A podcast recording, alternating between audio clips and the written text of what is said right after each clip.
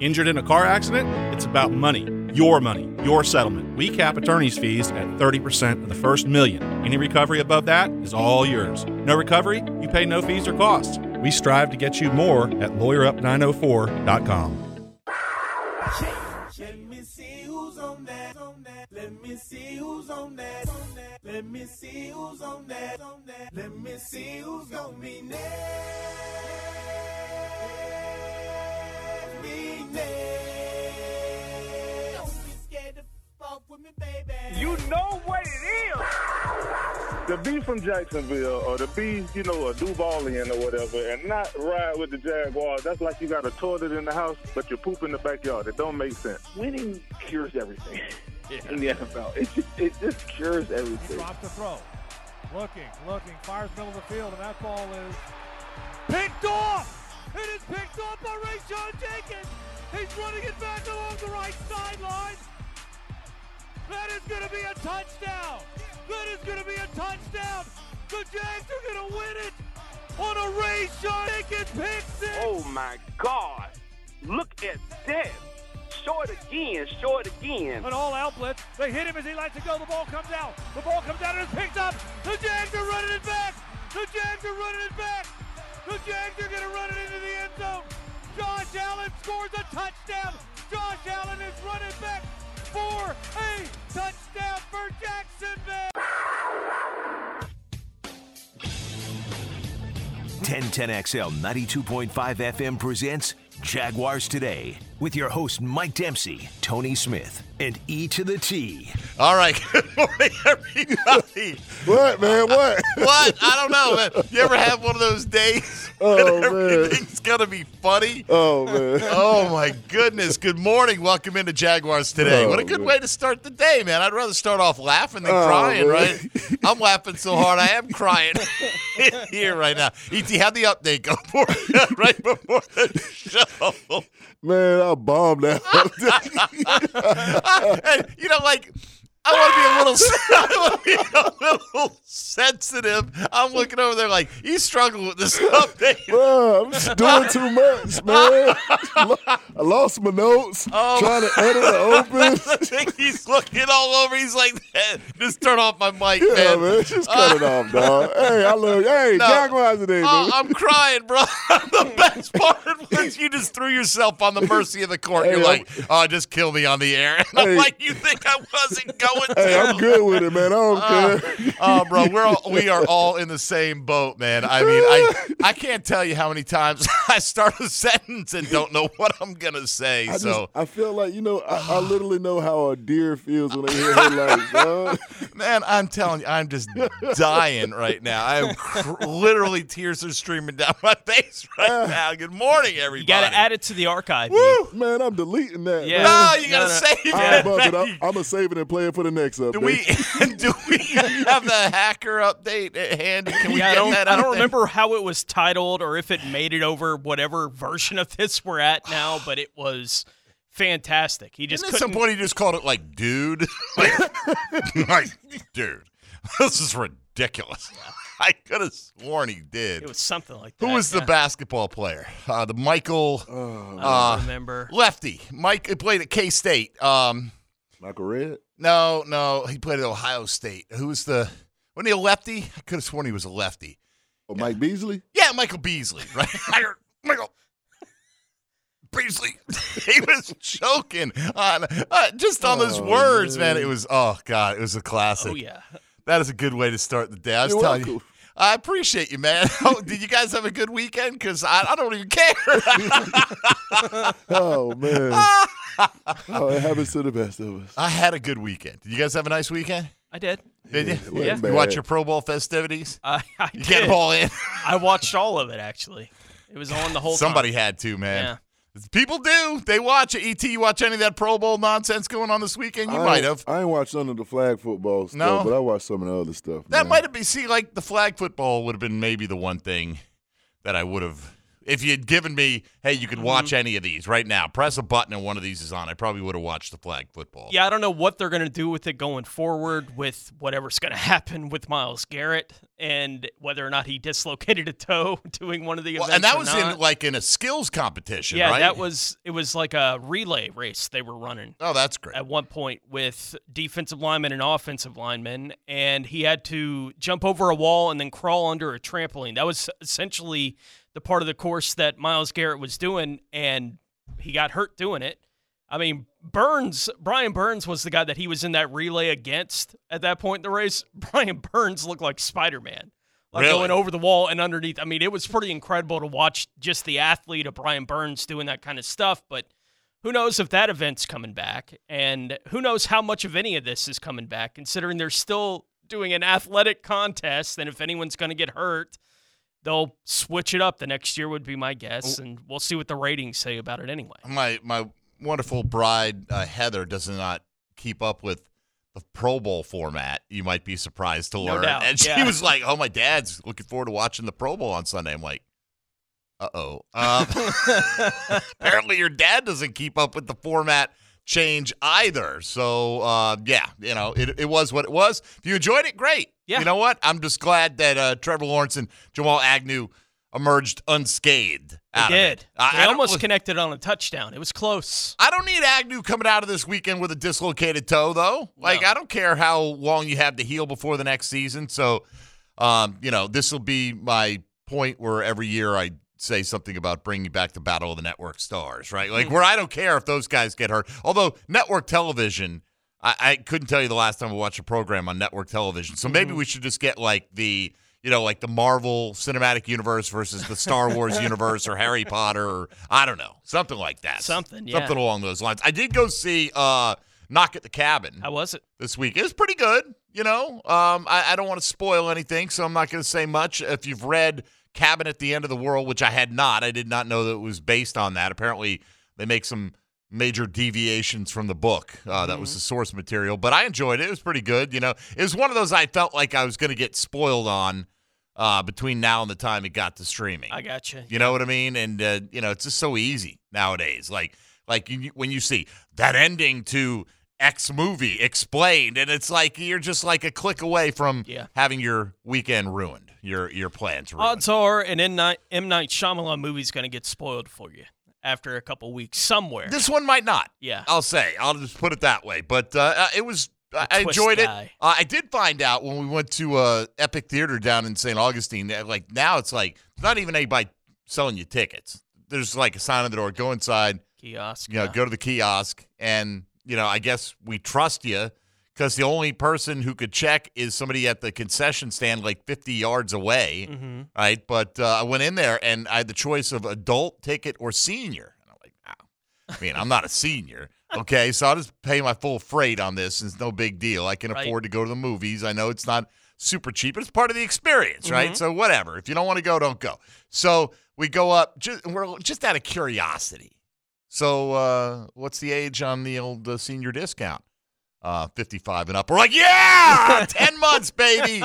Woo! 10 months, and we're saving three bucks a There you person. go, yeah. 55 for the senior discount, Tony. I'm pretty excited about that now. Uh, Yeah. You know, got to hang on for some blue plate specials coming up. All right, uh, today. Uh, we're going to look. I got a lot of things I'd like to talk about with you, Tony Smith and Mm-hmm. Emmanuel Thalerand, about uh, various, you know, what the Jags might do, uh, rumor kind of stuff out there. That's always fun this time of year. Great story. I hope this is a true story between Tom Brady and Eli Manning. It Don't is- we all? It is so funny to me that this might make Eli Manning, who already was up there as one of the funniest athlete types, right? Mm-hmm. I mean, pretty good deadpan humor guy. This could put him at the top of the list. If this is really true, if this happened exactly the way Tom Brady described, Eli Manning, I don't know what the rankings would be. I don't know. I like Peyton's a pretty funny guy. Like Yeah. who else is a funny, you know, um, professional athlete? I'd have to think about it. right? Yeah. Like, I guess Charles Barkley, right? Yeah. More, more his post playing career, but there was some of that during his playing career as well. Yeah. There, there are some different people like that. But these, I mean, this made me like bust a gut laughing at how funny I thought this story was. It's I'm probably overselling it, but uh, we'll talk about that coming up here uh, shortly as well. It's Mock Draft Monday, Tony, and it will continue to be Mock Draft Monday until there are no more mock drafts to mock. Of course, soon as the NFL draft is done, we'll get a mock draft for 2024 coming Sure. out. So, but Yeah. we've got a couple of new ones uh, today that we'll take a look at at what the and they both had the Jags heading in a similar direction, but it's not the most discussed direction for this team. So I'll explain Okay. what uh, what that is. We got a couple from the major publications uh, out there that have weighed in with their latest mock drafts, and also uh, today's Chad and Sandy real estate.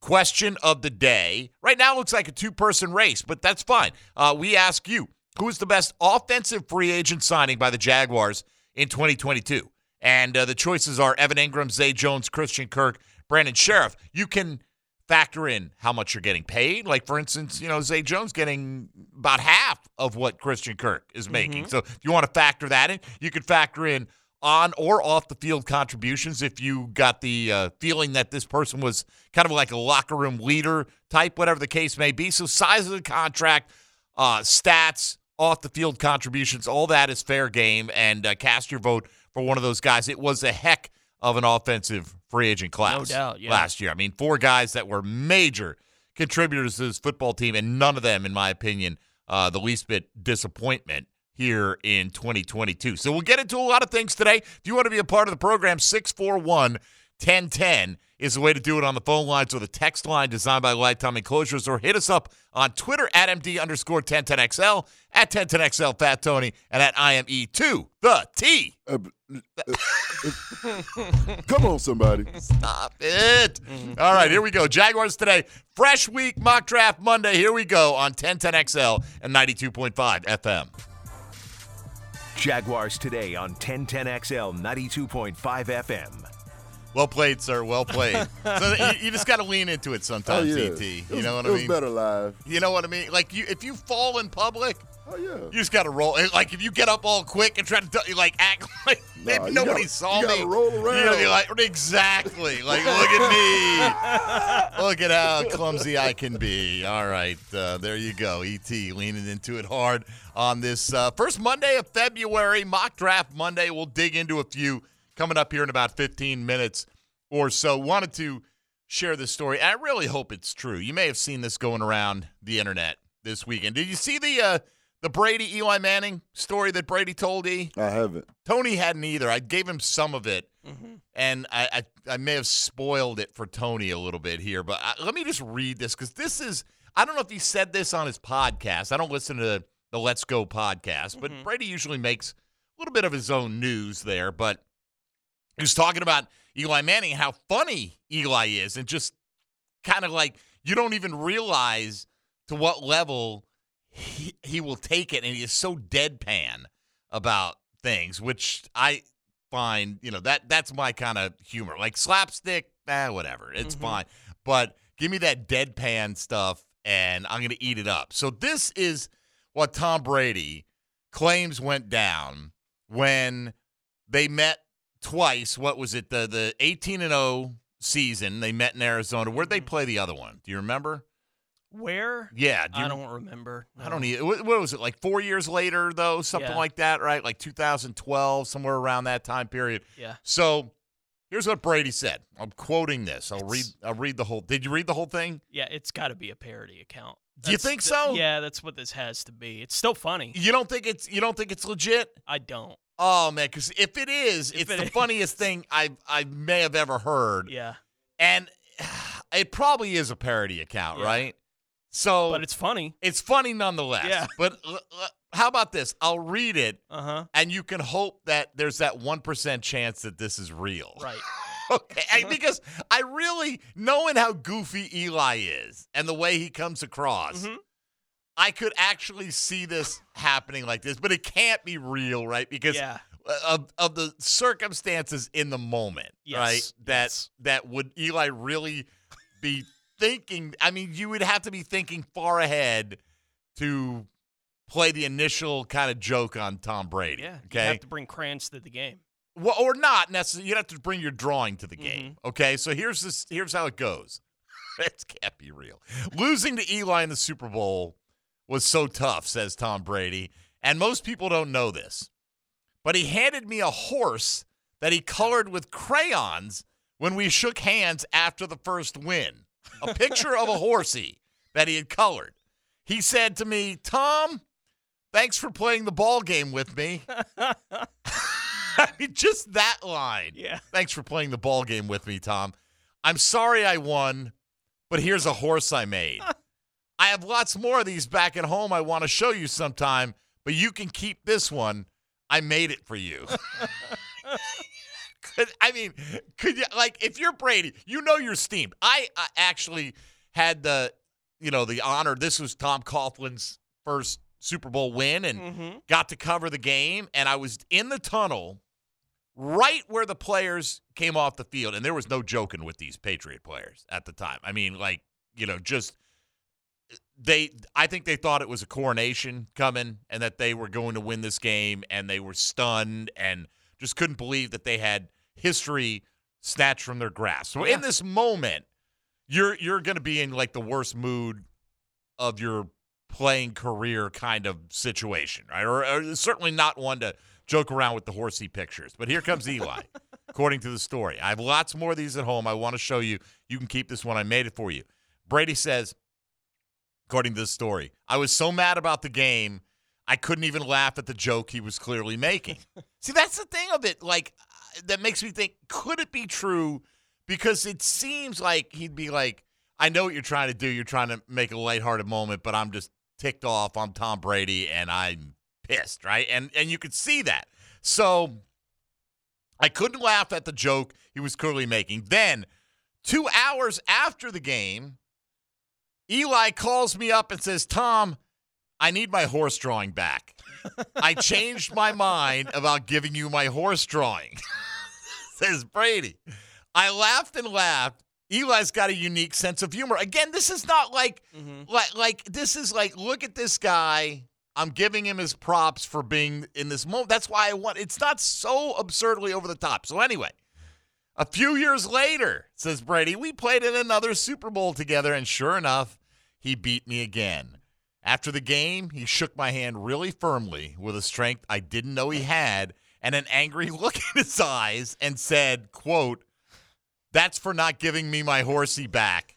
Next time, give it back, Tom. And that's it. And he walked away, and that was the story. I mean, like, if someone did make this up, and they probably did, Yeah.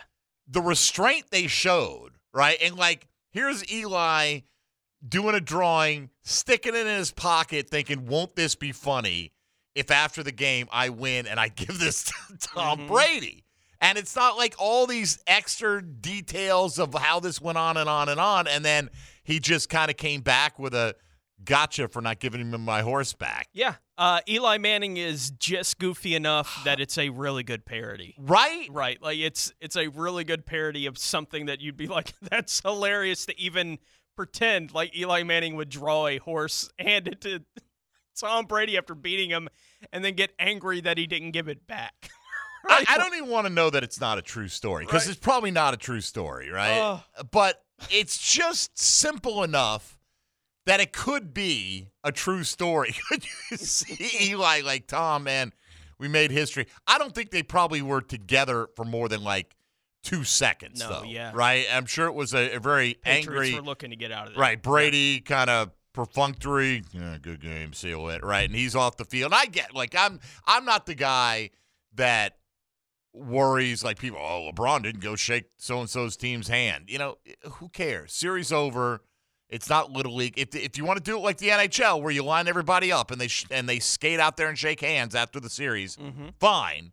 But as far as you know, When the confetti's falling for a champion, you enjoy it with your team that Right, you won. yeah. I don't need to hear from the vanquished at that moment in time. That's me. these guys all know each other. If they want to congratulate each other a week from now, they'll text fine. them up. Yeah. you know, whatever the case. Doesn't be. bother me at all. By the way, that second Super Bowl matchup between the Patriots and the Giants was played February of 2012 at Lucas Oil Stadium in Indianapolis. Okay, so that's four years later, Mhm. right? Because uh, the uh, the other one was played in February of 2008.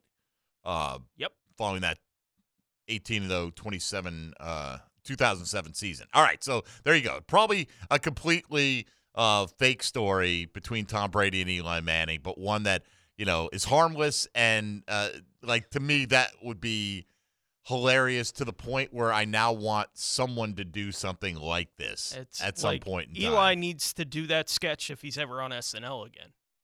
Like that needs to be a sketch. I don't on know if it'll be well known enough. Uh I don't think it needs to be. maybe not. Like it's just Eli Manning carrying around a picture of a cartoon horse. I drew this for you, Tom. right, For- it's good enough. for Tom written at the top in, in Mm-hmm. block crayon letters. That would be great. All right. Uh, we've got mock draft Monday talk coming up. So let's uh, open up the phone lines to you if you'd like to get in today and uh, talk about anything Jaguar or NFL related. We'll get into uh, a little bit. I don't know how much time we'll have for it today, but um, the Patrick Mahomes legacy, you know, defining game, the, the swing game for his legacy this weekend. And it is a big one. There's a huge difference between going to five AFC title games and having two Super Bowl championships and perhaps two MVP awards by the time the voting is revealed than getting back and now being one and three in the Super Bowl if they lose to the Philadelphia Eagles. Uh, 641 Let's go to Marshall in Springfield first off this morning. Good morning, Marshall. Hey, how are you, gentlemen? We're well. What's up? Oh, just uh, looking at the draft. I'd love to see like a Michael Mayer or another top tight end in the draft to come in and complement Evan Engram because that's what Doug Pederson did in Philadelphia, and he had a lot of success with it. It'd be awesome to see here. So you, even if they re-sign Engram, let's say to a four-year, multi whatever million dollar deal, you're willing to spend the 24th pick in the draft on a tight end.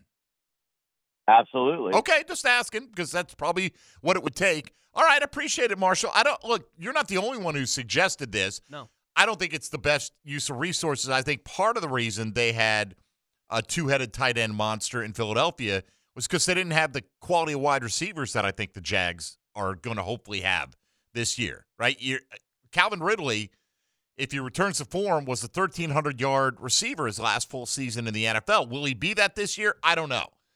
But Christian Kirk has shown you if he's not a, a true one, he's not a bad 1A or a 1B. Uh, and, you know, with Zay Jones performing like he did this year, uh, again, if you have Evan Engram in the fold, you got to get touches for Travis Etienne. Um, I'm not saying it.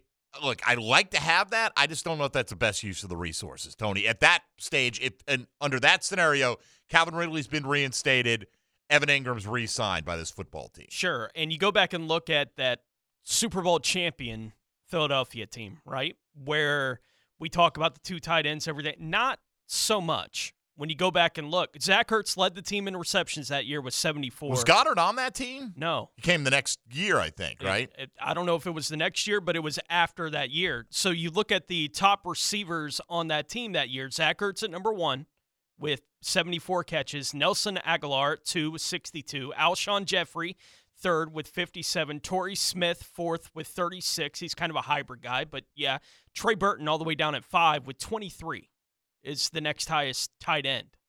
Right? Like it's it's not like they were that's Dan Arnold didn't get 23 catches this year, but that's not out of line with how Arnold was used. Trey Burton was a big player in the Super Bowl because Right. we all remember that play that was made in the Super Bowl, but it wasn't so much that he was featuring two tight ends all the time up there in Philadelphia. He had a really effective offense, is what he had, and he featured Zach Ertz in it for those three or four years that he was there coaching the guy. Yeah, right. For and and the year they won, they didn't have the two guys going off massively, right? But uh, I think, uh, yeah, 2018 was first year Goedert came there. Goedert until 2021, and Zach Ertz was gone in 21, right? He's been gone for two years, right? Um, didn't have more than 607 yards in any of those three seasons where they're both playing there. I'm not saying that's chopped liver for a tight end. It's No. it's pretty good, Yeah, but especially when it's getting chopped up. Right. I don't think that Doug Pederson's like we have to have this. It, it look, we know how to use them if we have them, but uh, again, I, this is a deep tight end class. On top of that, you might be able to get a guy who can make an impact for you in the third round this year if you wanted to go that route. Sure. I, I just think they've got too many big needs to address. I, it feels like more of a luxury for me. If they, if that's presuming Ridley, Engram in the fold, you've got all those offensive weapons that you can count on being available. Let's get to Jimmy and Nocatee up next here on Jaguars today. Good morning, Jimmy. Hey, good morning, guys. So uh, off the bat, I mean, what we saw in, in two games straight was our inability to get to the quarterback, even with a, uh, a half of a leg of Mahomes. We still couldn't. There was backup offensive linemen in both games, and our guys still had the uh, the inability to get home. Um, Siaki Ika out of Oregon, man, he's huge. He's massive. He had to be double teamed constantly. Um, he's like six four, six three, like three fifty, some craziness like that. And then you know you can turn around in the second round and look at like maybe an Eli an Eli Ricks uh, to fill the cornerback position out of uh, like Alabama. You know, but the first two picks have to be defense, and they have to be. You have to pair value with need. You know, Dalton Kincaid will be there maybe in the second round. I don't know, but the Luke Schoonmaker kid, the tight end out of well, Michigan, he could be there in the third round. And you have to address wide receiver. I know that we added Ridley, but we're going to lose Marvin um, because of attrition. So you know, maybe Mingo, Jonathan Mingo out of Ole Miss. He's a kid we can look at in the fourth, fifth round, something like that, if he if he'll be there. But I mean, we have to we have to be able to get home. Pushing the middle is vital to this organization, and and we have the pass rushers in place. We have people that can get there, but the middle of the line needs to, to be addressed immediately. I hope you guys have a good day. Thanks. All right, thanks. I don't know if we do have the pass rushers in place. You know, I you know, would Their it help if you rate- had yeah. a penetrating defensive tackle? Sure. I think their pressure rate is confusing to look at with the number of sacks they actually had because they were a among the top 5 or 6 teams in the league on pressure rate last year, but they weren't a team that sacked the opposing passer all that much, so they had a bunch of guys that would be a step away uh, from the quarterback a lot last season. So maybe you can look at that and say, yeah, the numbers say that we're close right? With Josh Allen and Travon Walker and Arden Key and those guys uh, doing it last year, we were close a bunch of the time. And if we add a guy that pushes the middle of the pocket, then those numbers will even out, right? The pressure numbers will turn into sacks naturally if you have somebody that's pushing the pocket a little bit more than they had. Well, it's an okay theory. I don't know that I directly agree with it, but I, I think it's a valid, at least, theory of what happened with the Jags. I, I think the other thing we get caught up in specific names when you say player X, we could get him like in the third round. You you, you don't know that. Sure. You know what? Like I, I don't want to get too caught up. We could go this route, and this is one particular route. If everything fell into place, we get this guy here, this guy there, this guy in the other place. You don't necessarily know that it's going to go that way. I, I can't remember who was the pass rusher you mentioned out of Oregon a minute ago. I, I, I can't tell you who it is. I just did a quick uh, Google search on like the top 10 edge rushers in the draft. There's nobody from Oregon listed among the top 10, uh, at least in the first couple of sites I looked at. So I don't know who this is that you know you're focusing on the first round. Maybe maybe there is a guy, uh, and I'm just not as well versed on uh, the edge rushers coming in. I'm looking at Well, I think it was more of an interior guy. Oh, was it on what he was either way? too, yeah. Uh, oh, was that was that what the case was? Let me I see. think so. Okay, I thought he said um, um, he was an edge rusher. My bad. Uh, but either way, I'm looking at a two round mock from Matt Miller at ESPN right now. Mhm. Uh, there's one guy from Oregon in the first two rounds. That's Christian Gonzalez, who's a cornerback. So again, I look. I think they need edge rush. We all. Mhm. I think they need pass rush, and whether they have the right edge rushers and just need a guy who's getting push up the middle to unlock them, in theory, sure, there's some possibility to that. But I'm not convinced that they have enough edge rushers as it stands right now. Arden Key, Dawuane Smoot rolling off this roster at the moment, at least, and who knows what they do in free agency to bring him back. You know, Josh Allen's been a good, not great pass rusher in his NFL career, and Travon Walker didn't show us much at all in that department, eh, other than the ability to bull rush a handful of opponents uh, for sacks. So uh, they've got to get after the quarterback a lot more than they did this year. There's no question about that. Uh, just look at Philadelphia, and I heard uh, Dan and Jeff talk about it this morning. The jump they made from kind of middle of the pack team, lower half, to being on the brink of setting a single season record for the most sacks in one year. That was a team that did have enough edge rush, Tony. They went out and got Haason Reddick, but three of their other guys that got double digits were already on that roster and didn't perform up to that way. When you've got a lot of guys like that that you've got to account for, it does make other people's lives easier. So again, um, whatever they do this offseason, they've got to improve the pass rush, whether that's get new edge rushers, new push up the middle, better play, better scheme, um, things like that from the guys that they have that are on this roster. What they got this year wasn't good enough No, if their yeah. ultimate goal is to win the championship, at least for now. Yep. All right, uh, 641 1010 if you want to get in. We'll take a look at a couple of mock drafts, including the one from Matt Miller, a two rounder over at ESPN.com here on Mock Draft Monday, 641 1010. We'll get you on board. Mike Dempsey, Tony Smith, and ET here with you. You're listening to Jaguars today on 1010XL 92.5 FM. Everything you need to know about the Jags. Jaguars today on 1010XL. All right, let's take a look here on Mock Draft Monday at a couple of the latest offerings from some of the bigger publications out there, at least uh, as of uh, today, uh, February 6th. See what they think, what direction the Jags might take. Of course, all this changes drastically over the course of the next, uh, what do we have?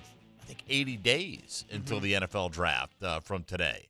Um, someone should be counting that down. Um, sure they will. Uh, but n- regardless, uh, you're going to see a lot of talk about trading at the top of the draft, and um, it, it's interesting how reporters for different teams kind of take on the some kind of take on the outlook of the team. You Mhm. know what I mean? Like, and and so over the weekend, had a reporter on from Indianapolis on Sirius XM and just asked him about, you know, right now to you, does it look like there's anybody worth trading up for and things like that? And, you know, the, the teams, Chicago, they'll tell you, oh, yeah, they're going to be a bidding war. And then the Indy guys will tell you, well, I don't know. You know, you might just be able to stand pat and have something fall right in your lap uh, if none of these guys separates themselves from the pack. I think most people feel, would you not agree, Tony, that someone's trading up uh, to the number one spot with Chicago? Take the quarterback of their choice. Agree or disagree? Because Chicago would be so willing to move out of the spot. Yeah. Yeah, I, it might even be Houston Yeah. for that matter. You know, uh, given just a little bit to make that one spot move so they don't get jumped by the likes of Indianapolis in their division, and that would ensure Chicago of taking whomever would be the top position player on their board. But this is the way this one worked out from Matt Miller. It's a two rounder. Um, and again, just a kind of a projection, but uh, the Colts trade up to number one and they take Bryce Young out of Alabama. Um, what do you think is a more accurate measurement? Bryce Young is listed at 6'4, 194 pounds. What would surprise you more if he came in at, I'm sorry, did I say six, six foot, 194 pounds? Okay. Exactly six foot. What would surprise you more? Is he actually six feet tall or actually 194 pounds? Uh, six foot tall. That would surprise you more? yeah. That's probably the right answer. Yeah. I look at him though, and I, I just don't see the 194 pounds. No, you know, he's a smaller guy. right? I just doesn't have that frame, but it's hard to ignore 79 touchdown passes, 12 interceptions over the last two years. For sure. I mean, the the production at the in the best conference in uh, college football speaks for itself. Mhm. Will his measurables cost him the number one overall pick? We don't know. Will Levis has got a lot of measurables in this scenario. Matt Miller's got him going second. Man, ah, like to see like this, you talk about you give Bryce Young's production and Will Levis's body. Yeah. the Bears could name their price for the number one pick, right? I Mhm. mean, um, but Will Levis just doesn't have that production, man. Well, and you know, looking at that with Bryce Young and his size, Jalen Hurts is playing in a Super Bowl, and he doesn't seem like the biggest guy at the quarterback position, right? No, but he, like I Six look one at Bryce, two twenty three. that he's two twenty three, right? Right. Like I look at right. I was gonna Like say Jalen Hurts looks 30 a lot more rugged than right? Like Bryce that's Young. 25, 30 pounds and another at least inch that we know, right? Like he that's his minimum. measurements. Right. right in the National Football League. Who knows what Jalen Hurts is now? He's been in the league a couple of years, could have hit the weights. Who knows? You know, I, I wouldn't be surprised if he's over 223 right now, um, up there with the Philadelphia Eagles. But Jalen Hurts feels like a small guy. It's not that you can't get away with playing at that size. It's that it's not the easiest thing in the world to do. Jalen Hurts took a lot of punishment this year. He's playing in the Super Sure. Bowl. Could have been the MVP if he hadn't had the shoulder injury with a month ago in the season. You could argue that having the shoulder injury made him a more attractive MVP candidate because you saw that team went what one and two with Gardner Minshew at the helm. Yeah. and Oh, they two, yeah. He No, came did- in because didn't he come in for the game for Hurts, or did they win one game? I with thought they won one with Minshew uh, as the starter this year, but I could be wrong about that. But either way, uh, their losing Mhm. primarily came when Minshew Oh and two. was on the field. All right, so 0 and 2, so he didn't start the one. Um, Yeah, I think he played maybe late, but I thought Hurts came out and then went back in, even in the Uh, game where he got hurt. Yeah, he didn't. Right, it was two. Right, uh, he didn't play at all against the Giants. So he didn't Yeah. play in the week prior. The week that Hurts got injured. Tough to say. Hurts got hurt. Um, you're right. Uh, Minshew came in. He did play. That's interesting. I could have. Man, I would have bet money that he won his first start of the year this year. Maybe it was just that he put up pretty good numbers, which he did. 355, two touchdowns, two interceptions, 24 out of 40 against the Dallas Cowboys. Mhm. But either way, so 0 and 2, and you had a team that went 14 and 3. So They 0 and 2 three for one guy. one guy. Yep. 14 and 1 with the other guy. That seems to that you know, like to me that would strengthen my vote for Jalen Hurts, but Mhm. make me more inclined. But either way, um Bryce Young also not the same style player. He'll run some. He's not Yeah. going to run like Jalen Hurts in the National Football League. And a- at this stage, I think a more accomplished uh, pocket passer. I, I think uh, really stature is the only question I think people have about Bryce Young. Sure. Whether he's going to be able to hold up. Will Anderson goes to Arizona in this one, and Jalen Carter uh, goes to the Bears, who apparently, you know, uh, like most people will tell you Will Anderson's the best player in this draft. It's not universal. Some feel it's Jalen Carter. Mhm. They're clearly, in the pundits' minds, the top two non quarterbacks in the draft. Yep. Now, whether that's going to turn out to be the case for their career is another story. Um, Tyree Wilson, defensive end out of Texas Tech, goes to Seattle. Devon Witherspoon, a corner from Illinois, goes to Detroit. I see these corners, all kinds of orders, Yeah. all over the first round, right? Which is kind of good. I guess it depends on how you view them and which order they come off the board. But it seems like there will be a corner worthy of the 24th selection in the draft that the Jags choose to go that way Sure. when they come on the clock. Um, Peter Skoronski, offensive lineman from Northwestern, going to the Raiders. Myles Murphy, defensive end out of Clemson. I've seen him in the middle of the first round and lower. Um, going to Atlanta. C.J. Stroud falling to Carolina. I don't think that's likely. I don't think Stroud. I could see. I think these top three quarterbacks are going somewhere in the top four to five picks um, when it's all said and done. But we'll see. Bijan Robinson. It's interesting going to Philadelphia. They're not a team that really features a running back or hasn't in recent years, uh, whether under Doug Pederson or Nick Sirianni. Would they spend the 10th pick on a guy like Robinson, who is some think is the best pure player in this draft, Yeah. running back out of What did Texas? Miles Sanders wind up doing this year? Uh, I, I think he was probably I'm going to say 1,100 yards is my guess for Miles. Sanders. Rush for 1269 Okay, so with little off. 11 touchdowns. Caught, let's see, caught 20. How many carries? He had 259 carries. Okay, so it's a pretty solid amount. Yeah. I guess as a featured back. Which is almost double any other year he's had. Like, Right. It's, A- and it's about 100 more than he's had any other season. The effectiveness of Hurts running this year, I think, made life Yeah. so much easier for Miles Sanders. But regardless, sure. I don't think they're going to spend a lot of money to bring him back. Would they spend the 10th pick in the draft on a running back? I get it's look, if you got a couple in the first round and you've got most of your other holes filled and you could see maybe taking a luxury pick, particularly if you do win the Super Bowl. Sure. Right? We saw that with uh, Kansas City and Clyde Edwards-Helaire. Didn't work out so great. I think uh, Bijan Robinson considered a much better prospect than Edwards Alaire was coming out. Uh, Broderick Jones out of uh, Georgia, the offensive tackle, going to the Titans. Jordan Addison, wide receiver out of USC, going to the Texans. Uh, skipping a few of these here, uh, unless they're Anthony Richardson going to Washington at 16. And again, I, I, would bet more likely that the top four quarterbacks are off the board in the top 10 picks than any one of them's lasting to the middle of the first round. Uh, let's see. So let me skip ahead here. Jaxon Smith-Njigba, uh, wide receiver out of Ohio State. A lot of people like him. Going to Seattle at 20. Quentin Johnston, the wide receiver out of TCU, going to Baltimore at 22. And the Jags in this one take Darnell Wright, offensive tackle out of Tennessee. This is, again, Matt Miller's uh, two round mock at ESPN.com. Said uh, perhaps the most surprising team of the NFL season was the Jags, going from the number one overall pick to AFC South champions. The work on the roster build is far from over. With multiple key starters hitting free agency, one area of need is right tackle, where Jawaan Taylor might price himself out of the Jags' comfort zone. If he isn't retained, a clear answer to the position is available from the University of Tennessee. Wright started his career at left tackle before moving to the right side, where he flourished. Uh, 6'5, 342. That's a big boy right there, and uh, had a good Senior Bowl week, showing off great power, length, quickness, and balance for his side, uh, for his size. Plug and play starter. He well, he better be.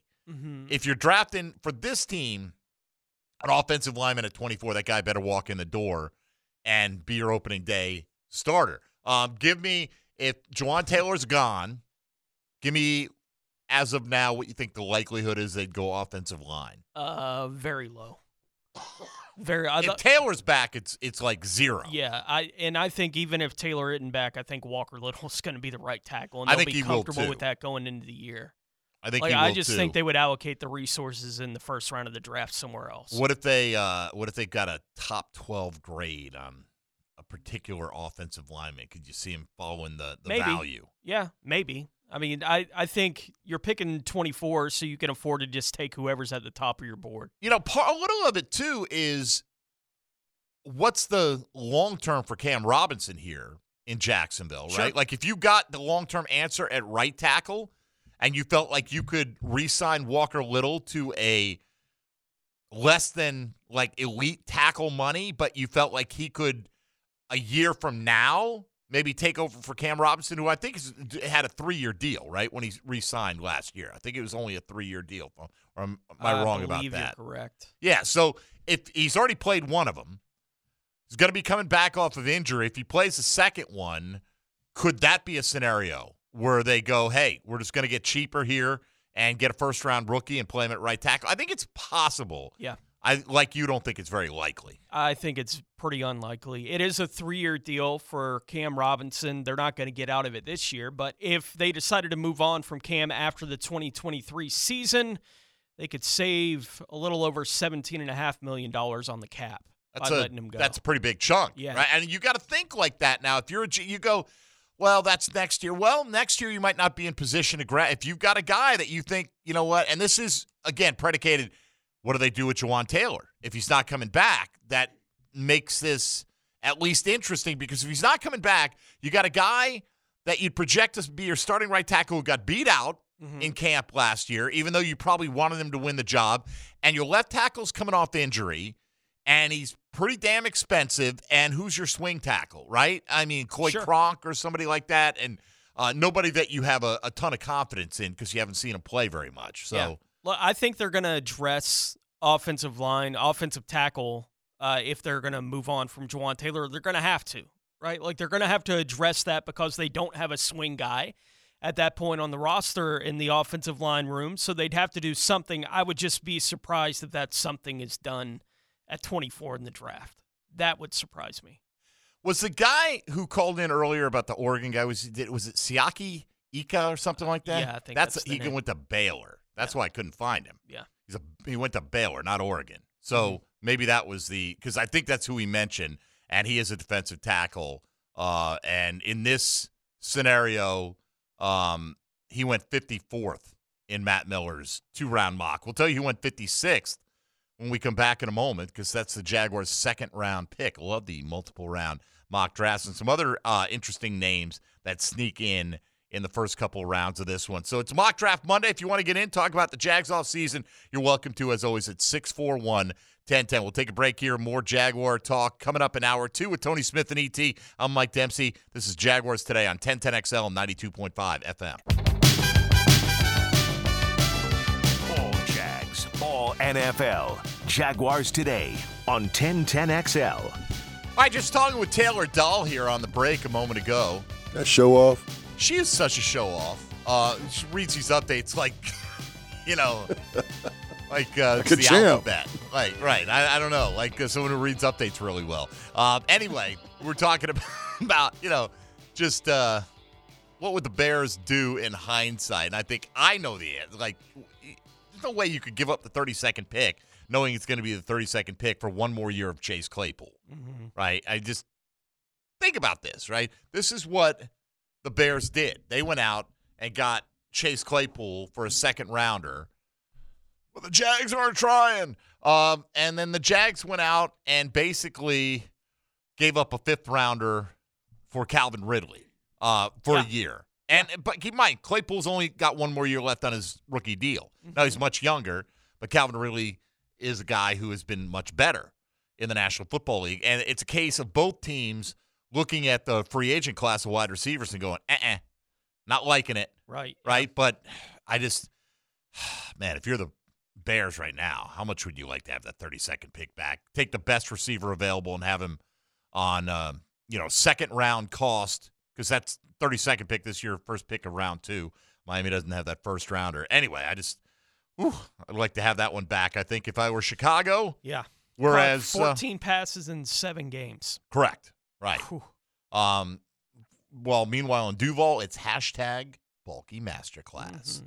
Calvin Ridley, come on down. All right, so let's run through this uh, rest of this Matt Miller mock mock draft Monday. We're just going to be taking a look at uh, various mocks on uh, these Monday shows going forward here until we get to the NFL draft in uh, April. 80 days away right now, so we got uh, 11 and a half weeks to go of you putting up with this. Uh, Darnell Wright, we told you uh, from Matt Miller, the offensive tackle from Tennessee. Tell me, I'll just go through the picks here. Um, this is a scenario where Jawaan Taylor's not back. Okay. You're going to have Darnell Wright, who is a massive man, 6'5", 342, right? Let's let's hope that whoever you draft has an equal chance of hitting. Okay? Okay. Would you take Darnell Wright or any of the other players going in the final eight selections of the first round in this mock? I'll tell you who they are. Jalin Hyatt, a wide receiver out of Tennessee. You want the lineman or you want Jalin Hyatt? I'd rather have the wide receiver. Okay. Um, O'Cyrus Torrence, guard out of Florida.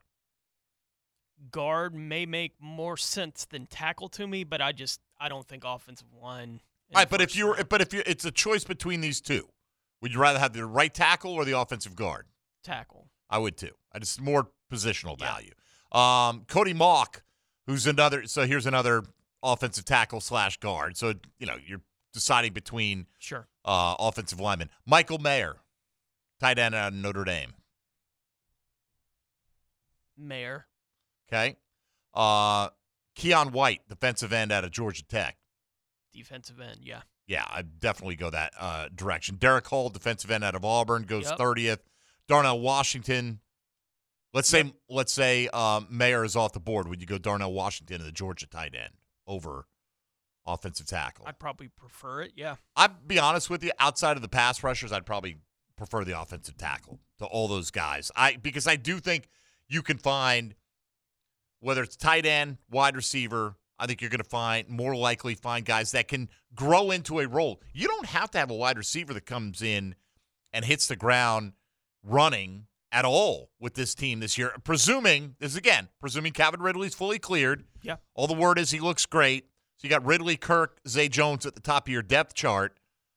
Uh, you know, I don't know if a rookie gets that many looks, quite frankly, if I- everyone's healthy. I think you can make a similar argument with an offensive tackle for this football team. You might? They probably don't need to play for two years, right? Like that potentially is the position that you're in drafting in the first round, and I just think wide receiver, tight end, wide receiver specifically has more value in the league. Okay, I, I do think it depends greatly on the Jags' belief in Walker Little's ability to play right tackle Sure. on a full time basis, right? All right, so let me just uh, pick up with round two of this draft, and I'll give you a few highlight names of guys that we've talked about and uh, the ones that would be going to the AFC South. And uh, it's a pair here with Dalton Kincaid, the tight end out of Utah, going 33rd uh, to the Texans. We've seen that.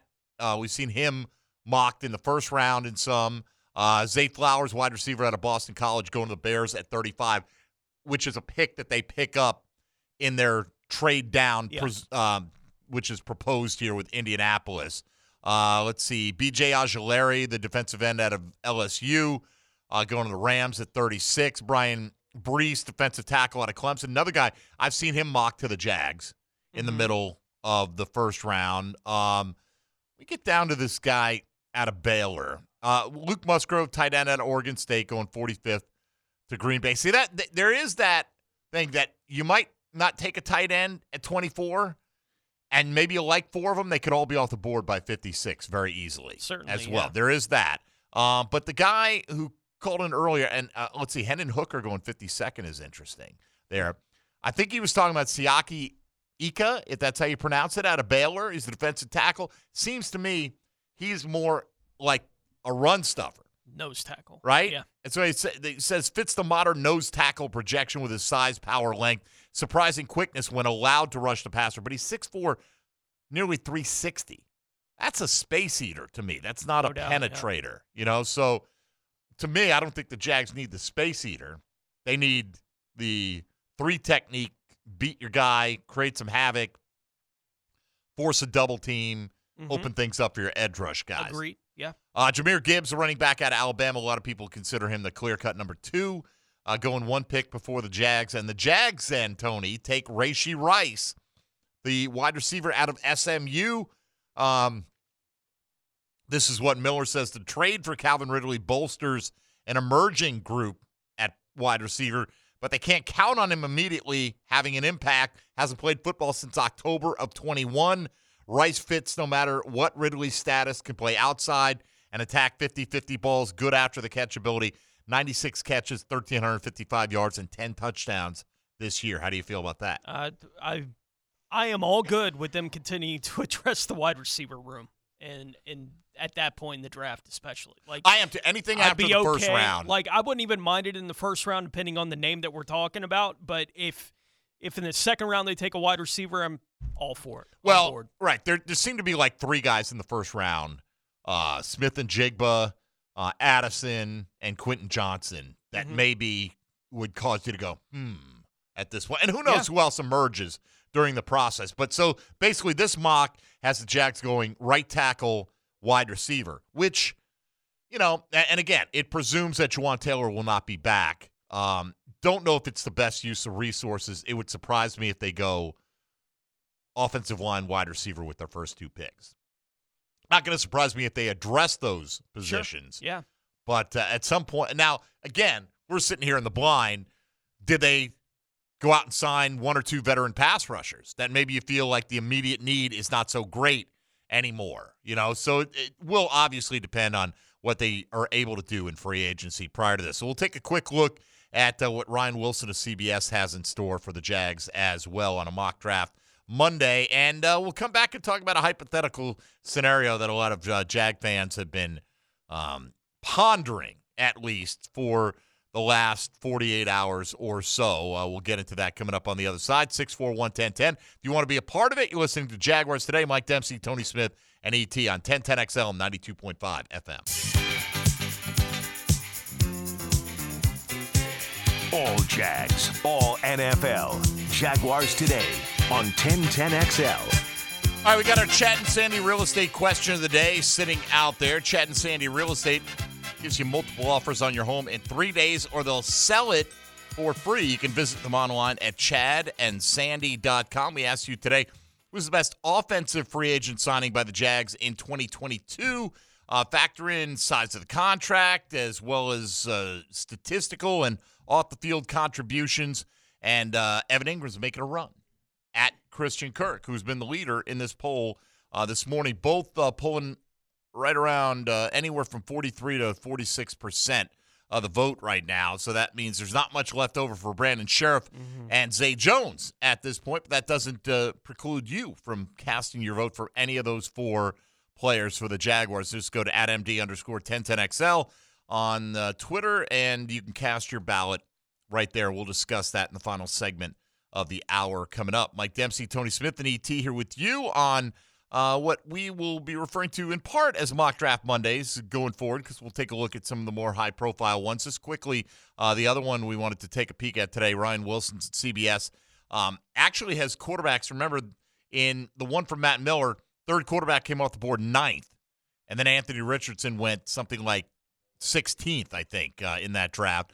Uh, this one, he's got QBs going one, two, three as the Colts trade up and take CJ Stroud at number one. The Texans then have Bryce Young fall in their laps with the second pick, and the Buccaneers move up to number three. Tell me this. What does your gut say? Would this be enough to get the number three pick in the draft this year? Um, the Cardinals would be moving down. The Bucs would give pick 19, pick 51, which is their second rounder, and then first and fourth rounders next year. Is that enough to get up from 19 to 3? Probably not. Probably like the chart would probably say no, but yeah. I'm not I mean and if you are Arizona, you believe that like Will Anderson, Jalen Carter, one of those guys is a can't miss player, Mhm. or both of them, and there are only a couple of them. You know that you often find GMs unwilling to give up that premier player for two good players. Sure. But uh, anyway, they got the Bucs moving up to take Will Levis in this scenario. Then it goes Anderson to the Bears. Carter last to pick six. Tyree Wilson, the edge rusher out of Texas Tech, goes ahead of him here in this scenario. Uh, Anthony Richardson goes ninth. So you got four quarterbacks in the top nine picks uh, in this scenario here. Um, number of the top wide receivers are gone. Michael Mayer is gone by the time the Jaguars pick at uh, 24. And Ryan Wilson has him going with Broderick Jones, another offensive tackle. This one out of Georgia. Jones had a strong 2022 campaign for the Bulldogs, where he's faced some of the best defensive players in the country every day at practice for the last few years. That is a good point. He's not yet a finished product, but has the athleticism and strength to be a difference maker when he puts it all together. I mean, uh, and one pick ahead of Jaxon Smith-Njigba, who a lot of people think will be the best playmaker in this draft. Uh, yeah, I'd much rather draft Jaxon Smith. That scenario, I would Yeah. agree with you. Like Yeah. the previous scenario, he was off the board. Yeah. Um, it's interesting because now you got Luke Musgrave, Darnell Washington, two more tight ends coming off the board projected in the first round here. And whereas Matt Miller had Bijan Robinson going to the Eagles with the 10th pick, uh, Ryan Wilson has him going to the Eagles with the 31st pick. I've seen that mocked Yeah. quite frequently, as a matter of fact. And there is a benefit. You know, you take that running back in the first round, you get the fifth year option, and you get like that one extra year to grind him into the dust, so to speak, and then let him be somebody else's problem moving forward, uh, Yeah. which seems to be um, what's going to be the Probably approach gonna for a number come of into play with Travis Etienne here in a couple of years. Probably will. Yep. You know, I mean, what are you willing to pay that guy? Are you going to pay a running back ten plus million dollars a year in a passing league when Trevor Lawrence is making God knows what?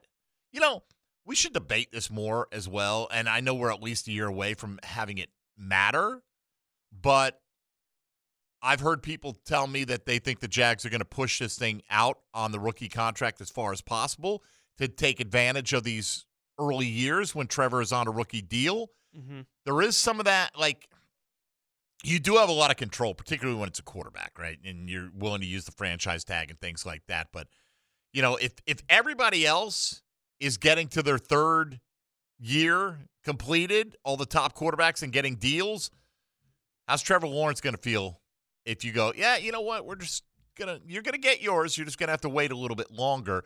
Plus, there's the added benefit, Tony, of you look what the Chiefs did with Mahomes. It already looks like a bargain for him. Ten years at 45 million. Yeah. We're probably going to see multiple quarterbacks come in over that number this off season, or uh, potentially will on extension. So, um, you know, if you can lock your guy up early, maybe you pay a little on the front end, but you might save a lot on the back end as far as that goes. So, No doubt. I, I think it's going to be one of the great debates uh, a year from now. What is the timetable for getting it done with Trevor Lawrence? And there are, you know, reasons why you would consider it on either side. The the do it now, uh, do it as quickly as possible, or stretch it out as long as possible. I'm right now. I would say I'm more in the get it done as quickly as possible because that number is going to keep rising. That is presuming you're getting more than like a four year deal. If it's just a four year deal, well, you're going to be back at it again.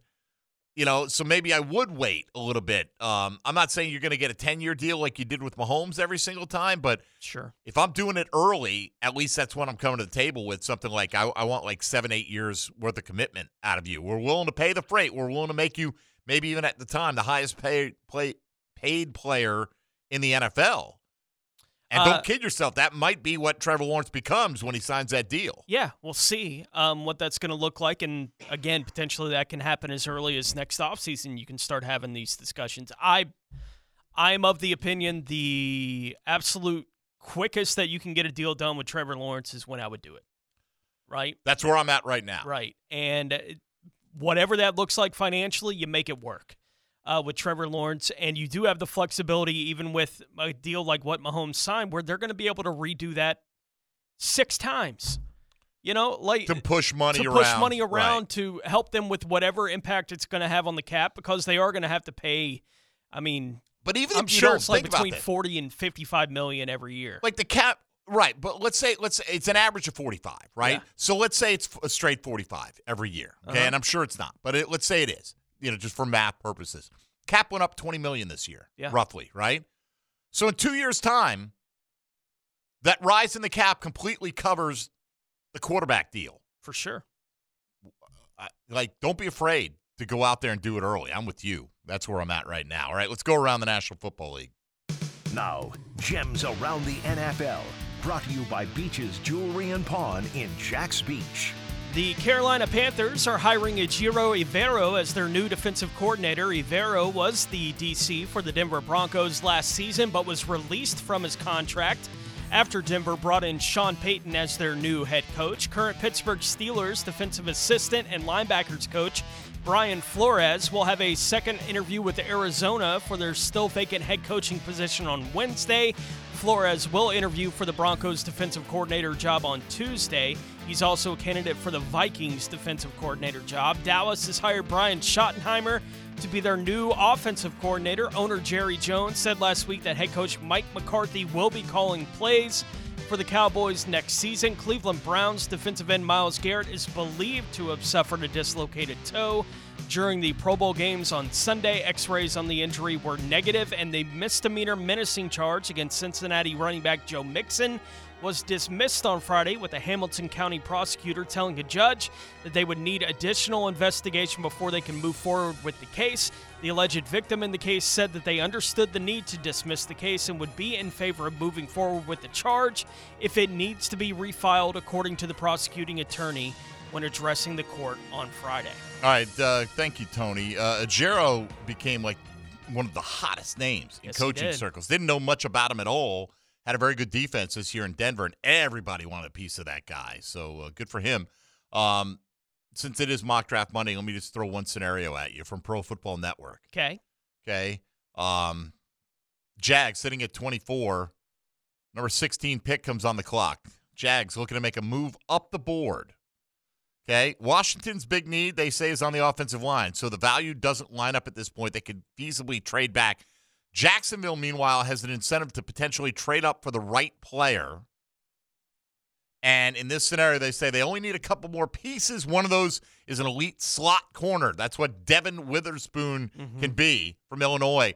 Jags give pick 24, pick 88, pick 121, and a second rounder next year to move up to 16 and get a fourth rounder back in the deal as well. No, thank you. Yeah. No. I, I'm not. uh, No, not. I don't. This team has a lot of hidden holes on it and need to hit these draft picks to have relatively cheaper labor. You're going to look Calvin Ridley be here for one year, uh, 11 million bucks. You're going to want to sign him to an extension. You know what those look like now for the top of the market wide receivers. It ain't pretty, right? I mean, it's a lot of cash. Uh, you want to re-sign Evan Engram. Maybe you want to bring Jawaan Taylor back. You're already 30 million over the cap. I don't need to be packaging up four picks for an eight-pick move for a slot corner in the first round. Yeah, it seems a little rich in Eh. a cornerback rich draft. in a kind rich draft, yeah. like, and I don't feel the Jags are that few pieces away from Yeah. winning it all. I don't have a problem. Like I get it when teams push their chips in. Like we're right there at the doorstep. This doesn't feel like a. If we get Devon Witherspoon, we are Super Bowl bound Mm-hmm. football team. To me, anyway. Not at the expense of giving up all those picks to make that move. Thought that one was a little interesting. Let's get Steve in Melbourne before we break. Steve, you're on Jaguars today. Good morning. Hey, good morning, guys. Hey, um, I asked ET. I just wanted to give you my first four rounds and get your opinion. First That's four five picks. four rounds of who the Jaguars are going to take. Yes, sir. No Okay. trades or anything. Just Okay. first five picks since they have two picks in the fourth round. No, knowing that we have no idea who's going to be available at any of these picks. Go right ahead. I, I, I, I just kind of went best player available at okay, the time. but best. How do you know who's available in the fourth round? Uh, in the in the list, uh, it just says suggestions of position all of right, need. all right. Who are they? Who are they taking on your hypothetical Uh, scenario? At at 24, I took Bryan Bresee. He made it all the way to 24. We need interior pass rush. He's very good at that and run. At 56, I, I, I couldn't pass it up. I took the freak of nature that is Darnell Washington, 6'7", 260. Uh, has no problem being second, especially when you're behind Brock Bowers. Uh, with the third pick, I took Cedric Tillman, wide receiver out of Tennessee. And then I took edge rusher, KJ Henry. He was the best edge rusher available at the point in time.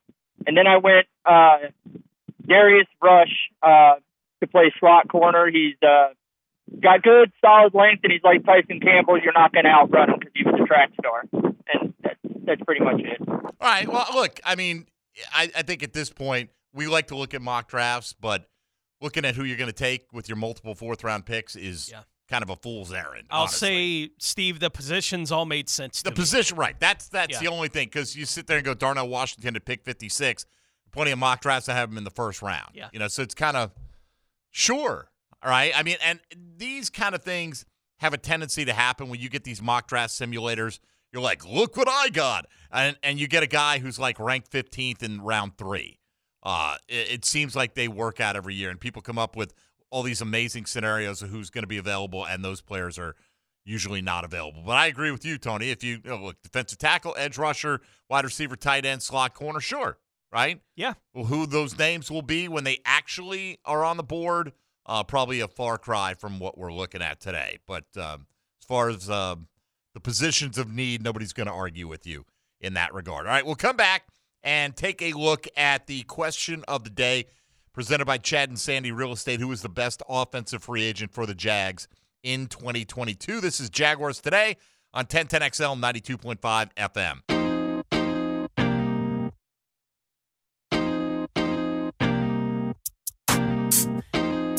Everything you need to know about the Jags. Jaguars today on 1010XL. All right, I said I would mention this a few times this week, so I will, uh, but only on the show. Not going to post this anywhere else, uh, Facebook or Twitter or anything else uh, of the like. But uh, if you want in on the Fred Taylor flip card giveaway contest, we mentioned this on Friday.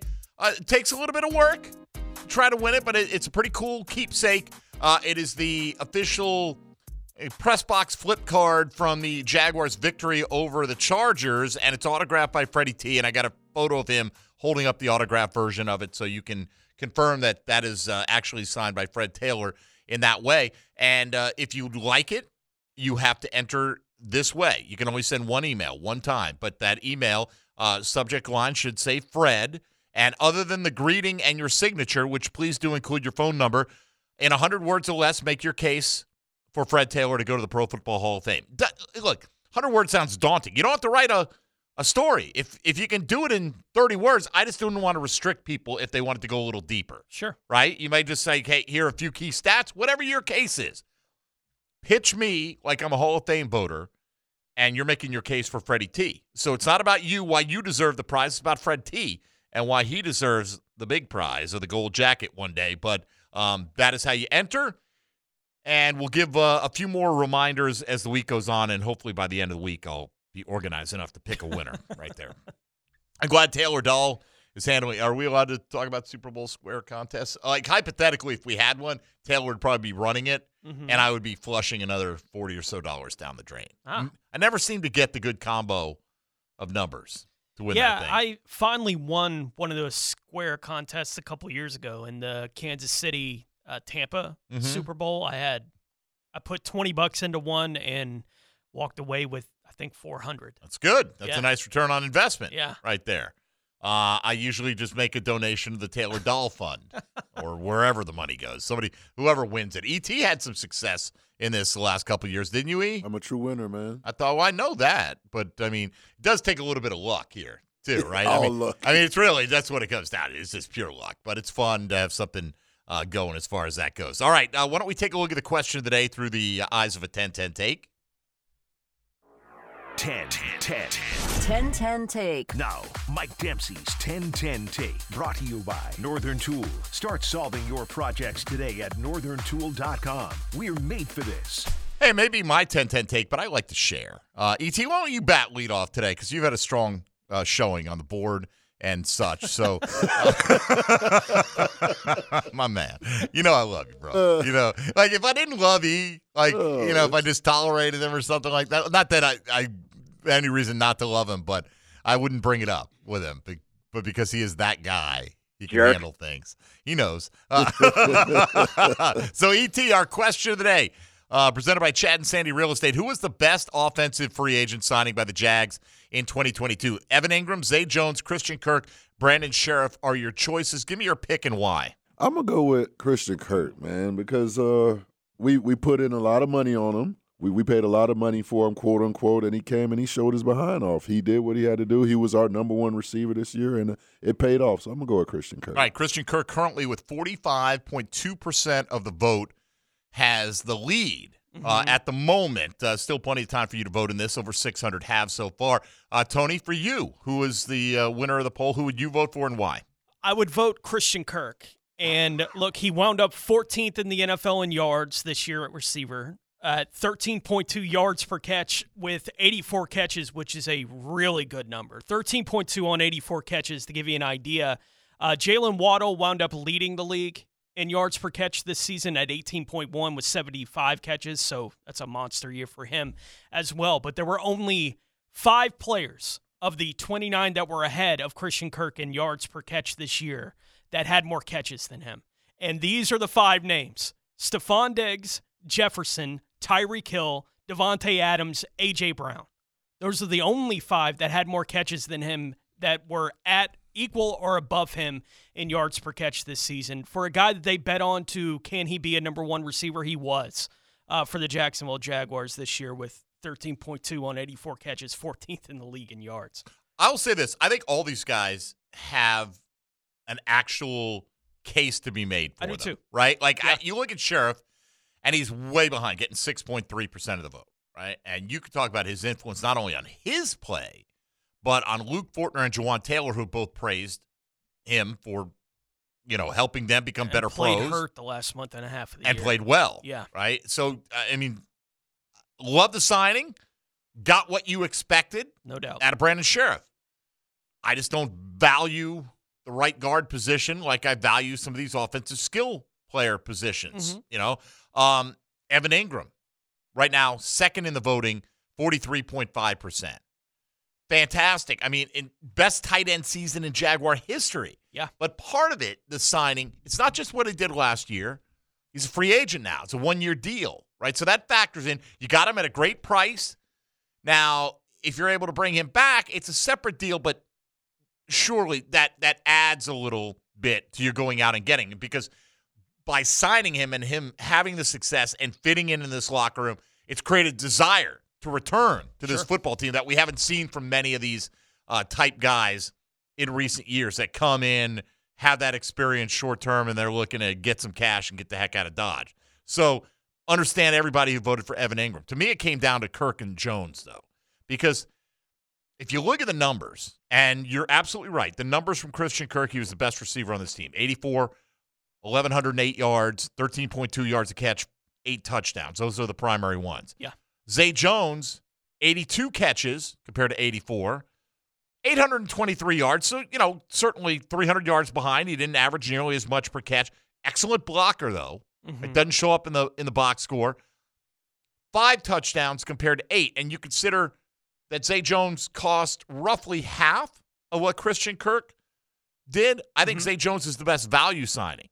I'm with you guys. Christian Kirk was the best free agent signing to this team Yeah. because in the end, it's not just about getting value, right? It's not just about going out there and paying a little less and getting a little less production and have a bunch of guys. It's sometimes you can win like that. Doug Pederson did it in Philly. We talk about those pass catchers that he had.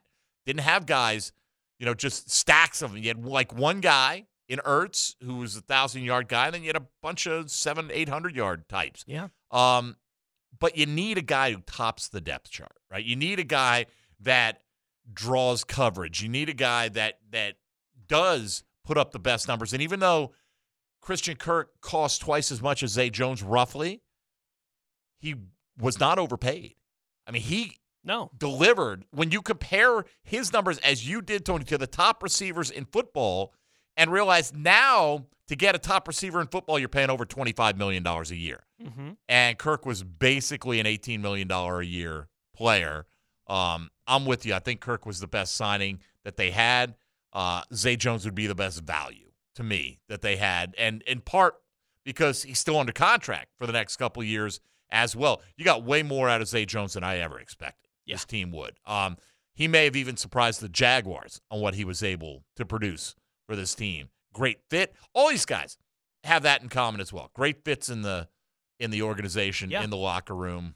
It was a focal point for them, and uh, they came through big time in that And department. Evan Engram, just looking at him compared to other tight ends in the league, his four touchdowns would still put him in the top 10 Among among, tight tight, ends. ends, um, this year. And he was fourth in receptions, fourth in yards at the tight end position this season. You know, what a weird thing. Um, talking to a Detroit reporter, Tim Twentyman, who writes for the Lions website this Mhm. weekend, and we looked at Hockenson getting traded from Detroit to Minnesota and how he exploded. Right, his numbers went did. crazy. Yeah. You know what else exploded? The Detroit Lions tight end production.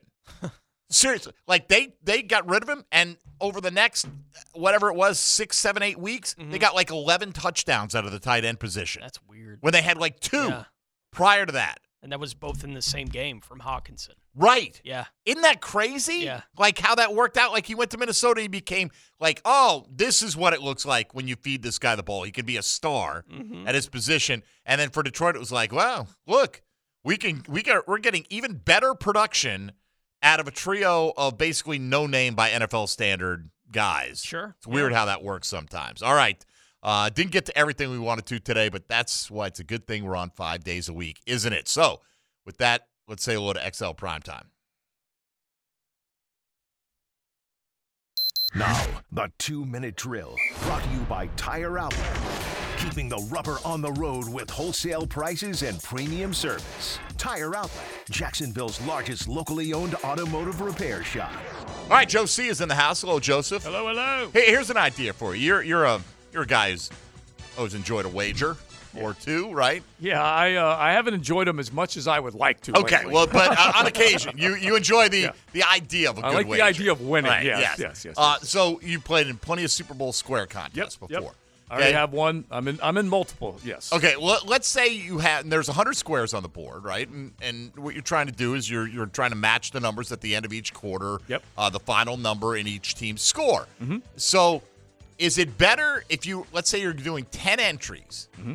would you rather just spread them all over the board, Right. or would you rather take an entire column? That way, every Ah. time, if whatever number comes up, if Kansas City has a three at the end of their score, Right. you win automatically each time. All right. I guess I just on the whole on the face. I'm a daughter. Okay. I'm gonna spread it out. I'm just gonna kind of go. I, I have been too, but I have also never won a Super Bowl square. Right. I have, and I'll tell that quick story. But but you know I'm a daughter. Okay. So I like going all over the place. If it's Little like, here, little Yeah, there. if it's a smaller wager, you're just kind of like it's almost like uh, when you go and you play roulette. You're just trying to cover the board. Mm-hmm. But then you know to your strategy, it's great if you've got a good number. Right, if you end up with a good number, which you never know. Right. It's bad, obviously, if you don't, because If you get you're nine, you're gonna probably get not as happy. out. Uh, and so uh, the the numbers with the missed extra point. The one good thing about moving the extra point back is that it can change. Yeah. Some some numbers in square games, which is really cool. It changes in a lot of gambling aspects.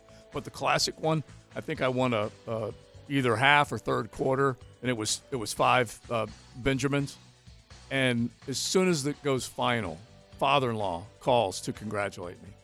TLD answers the phone, finds out that I won. Oh no! What are like, you doing? Are you kidding me? Oh, come on! I know Joe's not sharing that information in, in the am in the. Coward household. It's So unbelievable. that is a major party foul, pops. That's, Come on. That is terrible. Yeah. All right, uh, what are you guys cooking today? Well, as a matter of fact, we're mentioning mentioning gambling. I'll lay out my props. I like to do a bunch of different props, so I'll have a bunch of those uh, that will get listeners qualified uh, for some beer prizes. Uh, you know, today through the rest of the week, and then you know, as much as we can, we're going to do Super Bowl stuff. Leon's played in it, coach has coached in it, so we're going to have a lot of Super Bowl stories throughout the week.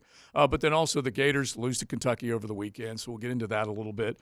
Aaron Rodgers and Davante Adams. I know you guys heard Davante stumping for Oh, of Aaron. Rodgers. Uh, Isn't it funny? He he wanted to get away from him just so he could be with Derek and just love the idea with Derek. And now Derek's been bounced, and now he loves the idea of being back with Aaron. You know, I never really got the the sense though that Davante had a grudge against Aaron no, Rodgers. no, you're right. You are right about that. And Aaron quote gave him the blessing to go ahead and you know go and and it was like his family is a lot closer there as well. I want to say nevada is a no state income tax state as Yeah. well. So I mean, there were a lot of reasons. Oh yeah, to plenty. go. Yeah, plenty of pluses, and you know the money being the biggest. Okay, because Green Bay was having to finance that fifty million dollar per for Aaron Rodgers, so they were going to have to cut ties at some point and not be able to give Davante as much as he wanted. It's just it is just kind of funny, and I don't blame him. He wants the best quarterback throwing to him, and obviously he had that for a long time. Come on down. Yeah, exactly. Yeah, we got him right here. Yeah. I mean, you're gonna have to get to Duval somehow uh, if you want to make that happen in the next ten years. All right, Exactly. Josie, have a great show. All right, fellas. There you go. Uh, I'm probably gonna go dot it myself, Tony, uh, right now because I will. I'll get like the. I don't know. What's the worst? Would nine be the worst one? If Five would be maybe five might be the Five's worst one. Five's rough. Yeah, five Yeah. is rough because if you get nine, like Joe said, three field goals in the first quarter or Yeah. first half, or you you miss that extra point, Yeah. whatever. Field Two is goal comes back also. into play for you. Two, yeah. yeah. two stinks too, doesn't it? E? Yeah, That's ugly. I think five might be the worst of that. This, that's the thing. I'd take that whole row and I'd get five, and uh, that would not be good. But No you know what? Yeah. My, my other strategies haven't 35, here we come. So who knows? That's right. Like let's get to thirty-five all and let's go to overtime. When- as soon as you get one of those ugly numbers like two, you're like, okay, cool, let's go. 22. let's Right, go. all right. And then you're hoping for crazy uh, to happen, and uh, sometimes it does. All right, that'll do it for us today. Thanks for playing along. Had a fun show uh, this morning. Thanks for your involvement in it. For Tony Smith and for ET, I'm Mike Dempsey. Tomorrow, uh, something I kind of teased it a little bit today. We didn't get to it, so we'll just save it for tomorrow. We got a lot to get into this week. Yeah. Are we all coming in with horse strongs for one another tomorrow? Uh, yeah, my horsey. Oh, that'd be great. I don't know. I might. I probably got plenty of crayons at the house. I don't. Do I have to draw my own horsey? Maybe I, I should, but uh, I don't have any coloring books. I No, don't think at the house right now. So I may a few. Yeah. I may uh I may throw a horsey picture out there for you guys to admire. Uh, but chances are I'll forget all about it and I'll see you tomorrow anyway. So that'll do it for us. XL Prime Time is coming up next here on 1010XL and 92.5 FM. Yo, Jacksonville, let's go.